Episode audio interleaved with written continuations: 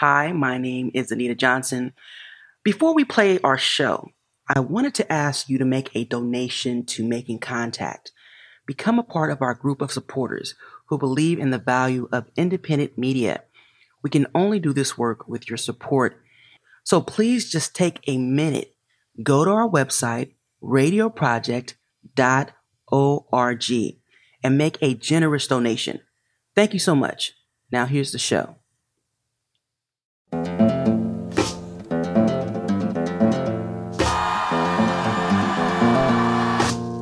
Making, Making contact. making, Making. making contact.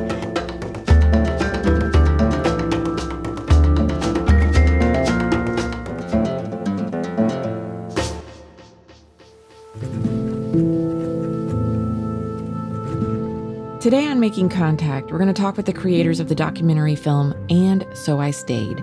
This award winning film tells the story of three women who survived intimate partner violence only to land in prison after defending themselves. This is known as criminalized survival. And I was like, wait, like, we're putting women and survivors in, in prison for fighting for their own lives. That's Natalie Pattillo. She's a journalist, an abuse survivor, and co producer of the film. As uh, filmmakers, we're out to tell this story in a way that uh, it deserves to be told. All that coming up on Making Contact.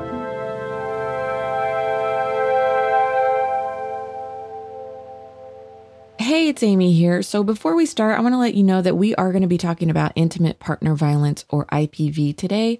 To be clear, we have taken care not to include anything graphic, but it may not be suitable for sensitive listeners. If you or someone you know needs help, you are not alone. The National Domestic Violence Hotline can be reached at 1 800 799 7233. This resource and others are posted on our website, radioproject.org.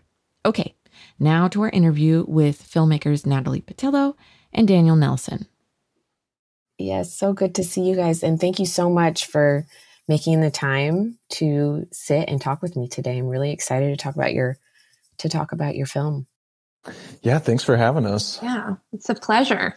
I just was able to watch it um, last week, and um, when I was watching the film, something that struck me was that it starts out with Kim Dadou Brown, and she's sort of the the kind of matriarch in the film. It seems like. I mean, she has she's on the other side of a prison sentence, and she has gone back essentially with her advocacy work to say, I don't want this to happen to anyone else. How did you all get involved with Kim? That's a great question. So, back in 2015, um, I was working on my master's project at Columbia. And um, I knew that I wanted it to be about domestic violence. Um, I had my own personal history, and then um, my sister was killed back in 2010 by her abuser. So those two um, very personal experience kind of, uh, you know, were very formative to me as to why I wanted to pick domestic violence as an issue to cover. And that was pre Me Too. So I didn't see a lot of like very nuanced and sensitive coverage. And so I told a professor at the Dart Center for Trauma Journalism uh, about my personal history and sort of my drive. And he was like, Have you ever considered covering the issue of women or survivors who are criminalized for fighting back or even being coerced by their abuser to commit a crime? And like, I couldn't, my mind couldn't, like most people, I think, who aren't familiar with um, criminalized survival, I couldn't wrap my mind around it. And I was like, wait, like, we're putting women and survivors in, prison for fighting for their own lives. Um, when I had had that experience of my sister being killed, because those to me, I was like, it's very clear that's what would have happened to the women had they not fought back. In 1991, Kim was in a car with her abuser when he physically attacked her, threatening her life. She reached below her seat where she knew he kept a gun. She shot him to save her own life. Tanisha and Nikki, the other women in the film, were also charged for killing their abusers in a struggle to survive. So I was just reaching out to organizations that worked with survivors who had been criminalized. And eventually, one of the organizations that I reached out to put me in touch with Kim. Um, and yeah, it was a phone call. Um, she was I like in a parking lot somewhere and I was doing laundry in the basement of my apartment building and she asked me those questions like on the first call, like why do you want to do this? And that's when I shared the personal history part and that I just wanted to give uh, the issue, the topic, uh, its due diligence. And when I started building trust with Kim and learning more about her story of, you know, fighting back against her abusive boyfriend, I, I just kept wanting to uncover what went wrong. Hey, it's Amy again. I just want to jump in to give some context. First, in the United States, one in four women and one in nine men are victims of intimate partner violence. COVID lockdowns made this so much worse. But what happens to victims when they fight back? A lot of times, they're charged with violent crimes. IPV survivors are usually charged for these four things physically defending themselves, failing to protect their children from abusive spouses. They're also charged for crimes they committed under coercion from abusers. And if they're undocumented, survivors are sometimes reported to immigration enforcement. A convergence of racist systems disproportionately criminalizes Black and Brown survivors. And sometimes the legal system doesn't even acknowledge that IPV exists in queer relationships.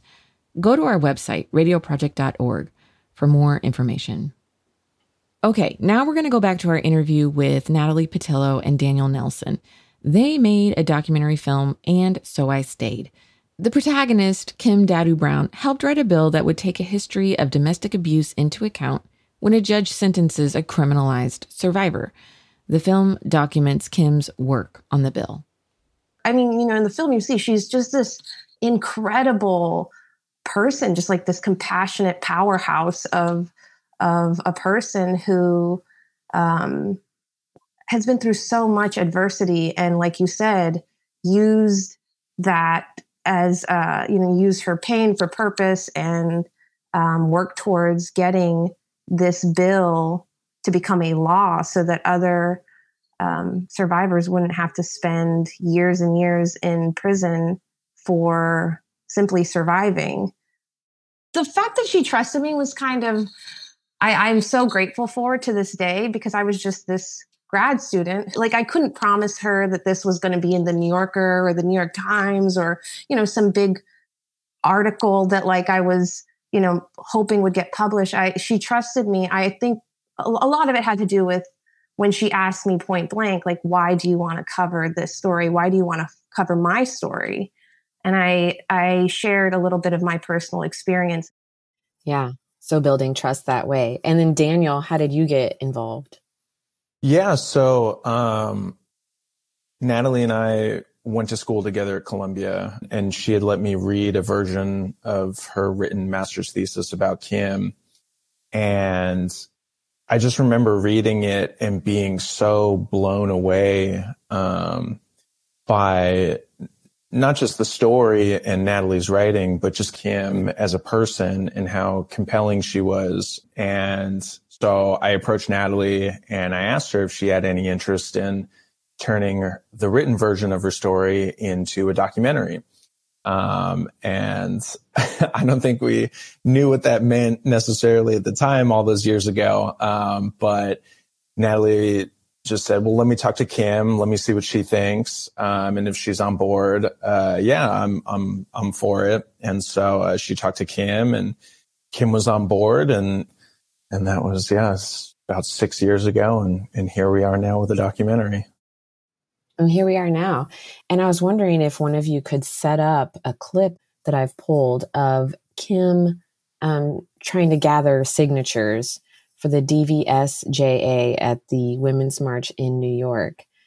Yeah, the Women's March. That was I think that was January 2018. 2018. So, um, yeah, we just followed Kim, who was gathering signatures. What a prime time, right? When people are all like fired up, ready to go. We want change. These issues matter to us. And she used that opportunity as a time to be like, do you know that women and survivors are being incarcerated for fighting for their lives? And you know, uh, there's some beautiful moments, especially of her just looking so happy and free, and just um, it was really special to watch. Hi, excuse me. I'm trying to get signatures for the DVSJA. It's a bill we're trying to get passed. It's for domestic violence survivors to not be re-victimized by the criminal justice system. Bill to It's it's called the DVSJA, the Domestic Violence Survivors Justice Act, and what it is is a bill we're trying to get passed in New York State that would give judges and DAs discretionary power when sentencing a woman convicted of a domestic violence crime. And this bill will give judges and DAs kind of force them to take notice that there is such thing as domestic violence. We've been working on this for eight years, and I just don't want any other woman to spend over half her life in prison for defending herself. Thank you, thank you.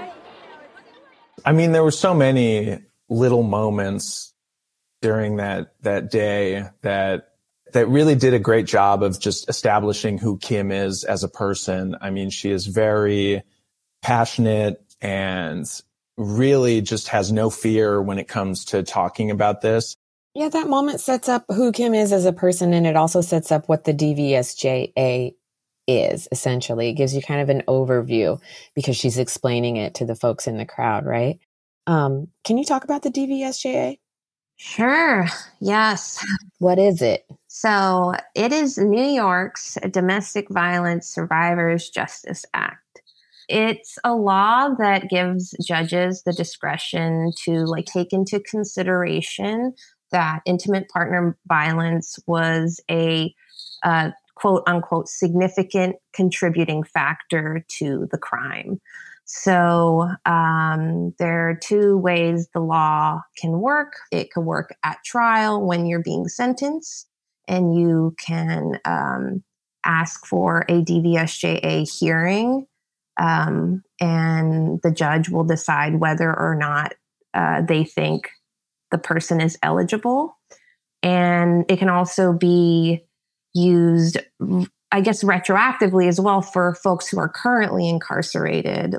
You know, Kim will tell you, and even other experts, we're not very um, optimistic about it ever becoming a law. Like they still fought for it. I mean, this was 10 years in the making. This uh, took a very long time. A lot of legislation does, but this, you know, it's wonderful. It's a great tool it's not like super ultra progressive. It, it, it still um, criminalizes the survivor or acts as something that, you know, like has the notion that they should serve some amount of time. You're still playing ball with the criminal justice system as it exists. Exactly. So it's kind of, you know, like they always say, it's like, this is a get out of jail free card. And it's like, uh, what, what card is that? Uh, I don't know. So it, it, it's um, it's an incredible tool. We've seen it work. Um, we've seen it not work and create just utter devastation. I think there were times where we were filming, right, and we are like, "What are we? What are we doing?" Like we're following, like it was incredible to follow Kim and just see her pure resilience and like steadfast um, hope that maybe even if she doubted it a lot that it could happen. Um, it was incredible to document that, but you know, we were just like, where is this going to go? None of us really thought that this bill would ever get signed into law. And, and then something really great happened in 2018 with the midterms and, and the New York State Senate went from Republican to Democrat for the first time in a really long time.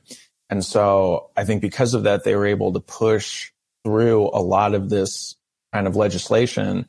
Um, and so a year after that, yeah, in 2019, they were finally able to to sign this bill into law. And um, we kind of thought that at the time, like we finally like have an ending to this film, and and you know advocacy works, and and and all that. And and I think Natalie was a huge champion of just we we need to follow this up. We need to see what happens next. You know, like we need to see how this how this law is going to be implemented because the precedent is being set right now, and it's still being set even now in 2023. Um, and so we we decided to sort of stay on and find other uh, survivors who were maybe seeking uh, relief from this new law, resentencing. Is there anyone that's now going to use this at the trial phase?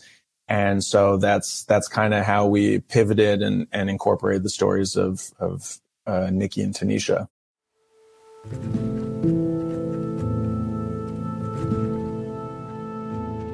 You're listening to Making Contact just jumping in here to remind you to visit us online if you like today's show or want to leave us a comment.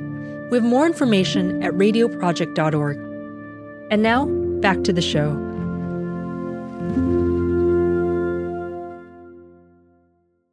Welcome back to the show. I'm Amy Gastelum. Today we are talking to Natalie Pattillo and Daniel Nelson, creators of the documentary film And So I Stayed.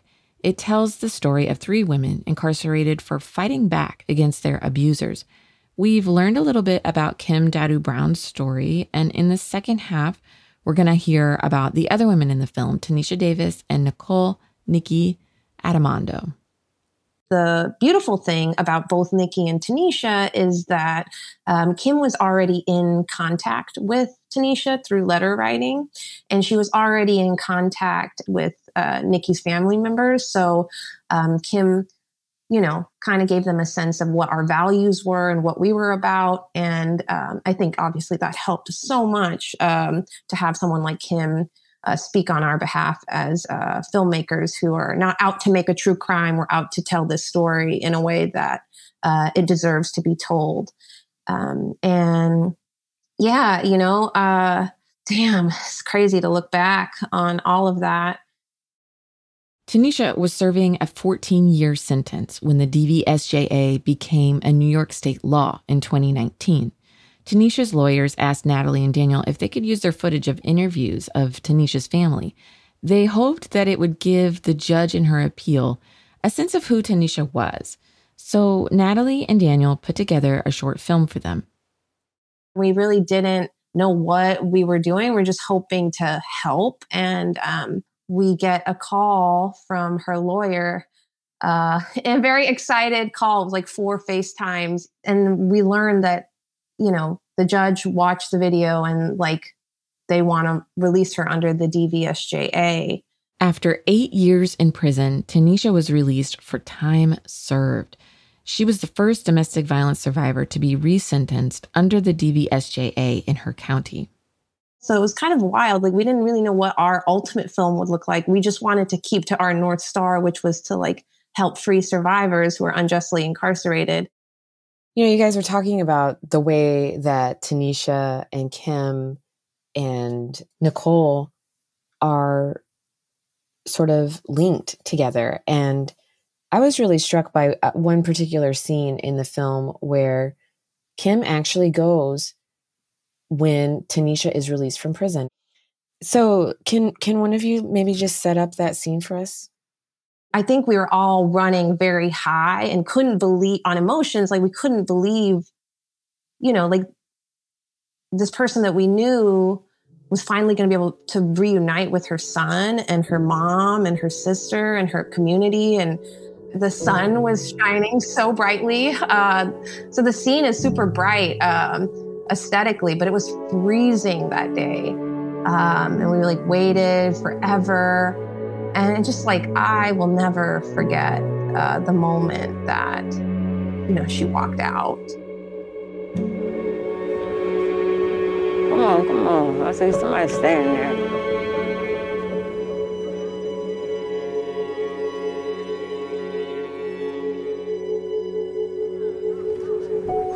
Issue.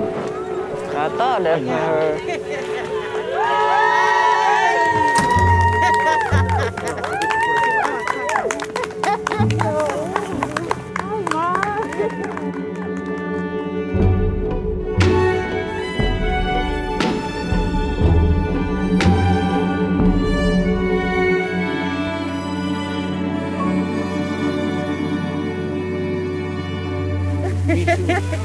Tell me about seeing Nikki, please. Um, Nikki? Yeah, Oh, tell me she about- cried. She was so like happy for me, but I'm definitely gonna try to do whatever I can. What did she say to you? She just she want to come home. Like she We're just, work. We're gonna work on that. Yes, I told her. I said I'm not giving up on her.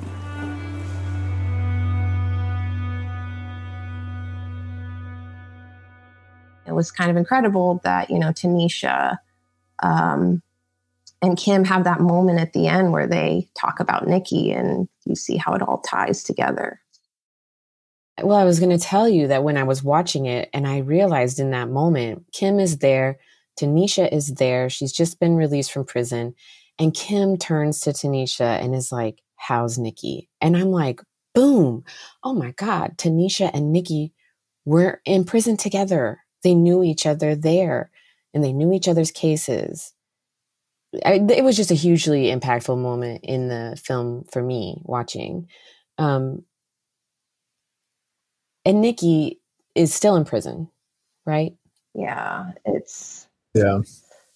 it's yeah, it, she is. She is. Um, the the fact that the judge didn't think she was eligible, right, to be considered under this law that had been passed was heartbreaking. Doesn't even capture that, right? Like it was kind of wild to see that, despite truly mountains of evidence, I I know because I printed it all out, and it is mountains. It's undeniable um, that the abuse was a significant contributing factor um, to the quote unquote crime.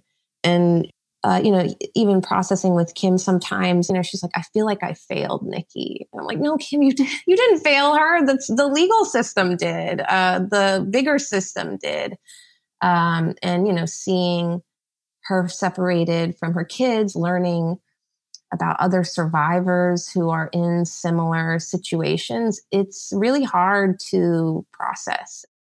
In the film, Nikki's sister holds a candlelight vigil outside of Bedford Hills Prison to raise awareness about criminalized survival and Nikki's case. Natalie and Daniel filmed it.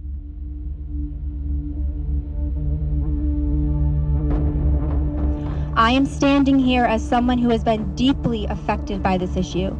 I am the one who has had to pick up the pieces for our family, who is caring for her two young children who have been traumatized, first by the domestic violence they witnessed in their home, and then further by the sudden loss of both of their parents overnight.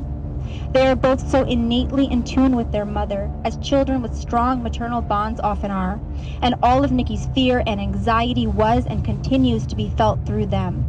They are the ones who are hurt most from this separation. Nikki is not the only woman in this building behind us or in this country who have survived horrific abuse and are now criminalized in a system that can often mirror the coercive control of an abuser. Thank you for using your voices to speak for those women who are silenced, for using your power to join in collective action. Thank you for being here for Nikki.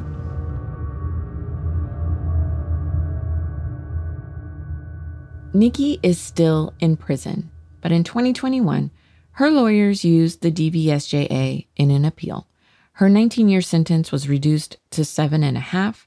Her family and supporters are expecting her to be released in 2024. What's the impact been of the DVSJA if you guys had to sum it up some kind of way? Like, is this, are there sentencing laws like this in other states? Like, what does it really do? I hear you saying you're still playing ball with a with a messed up criminal justice system. So it's not like a golden ticket. It's not the solution. But if you had to sum up what the impact has been, what would you say?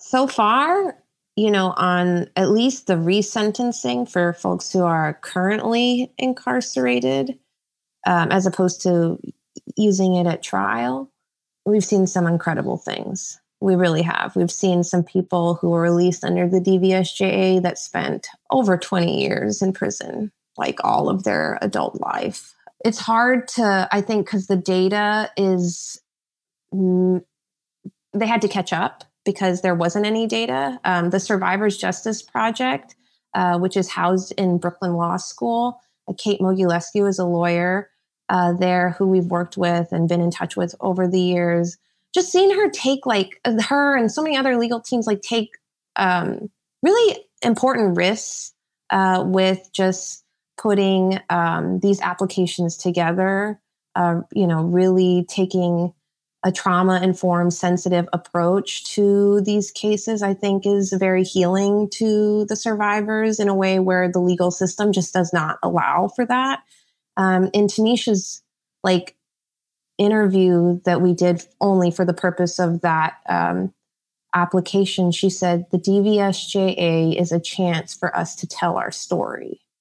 And I think that to me sums up the impact. It's a way out potentially, but it's a way to be heard and seen and hopefully believed. Okay, so New York Survivors Justice Project published a report in April this year. It's basically a legislative blueprint for other states to follow if they want to make something like the DVSJA. The report says that so far, 40 people have used the DVSJA to get sentencing relief through appeals. 80% are people of color. Some other states considering similar bills are Louisiana, Minnesota, Oklahoma, and Oregon. Well, tell me, tell me this. What's next for the film? How can people be involved? Tell me about the impact campaign. Yeah. Oh man, impact campaign. So we released in 2021. Since then, we've been hitting the ground running with a lot of screenings in uh, various communities. Our our goal right now is to get the film inside of prisons, just so that survivors on the inside know that people are working to support, you know, their freedom and to validate their experiences. Um, and so our hope is that, you know, people in states that don't have something pending like the DVSJA, that it sort of ignites them to put together some sort of advocacy at the grassroots level and maybe, you know, spearhead something like the DVSJA in their own state. And yeah, like if you're listening and you're not sure whether your community has something like the DVSJA, get in touch with the public defender's office.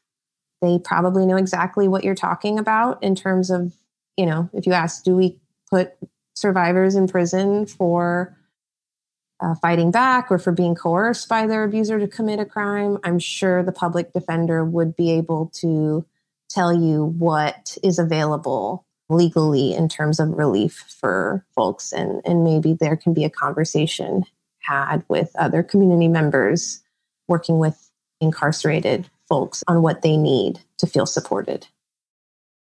Thank you both so much, and um, for for your time and for sharing your experience with me, and for sharing the film with all of us. Um, is there anything else that you think that I should know, or that our listeners should know? We have a take action section in our website. So if they wanted to, you know, know more about how they could help the survivors, there's a whole list of ways. Awesome. All right, y'all. Thank you so much. Yeah, thank you. Thanks for having yeah, us. Yeah, thanks so much, Amy. All righty. Take care.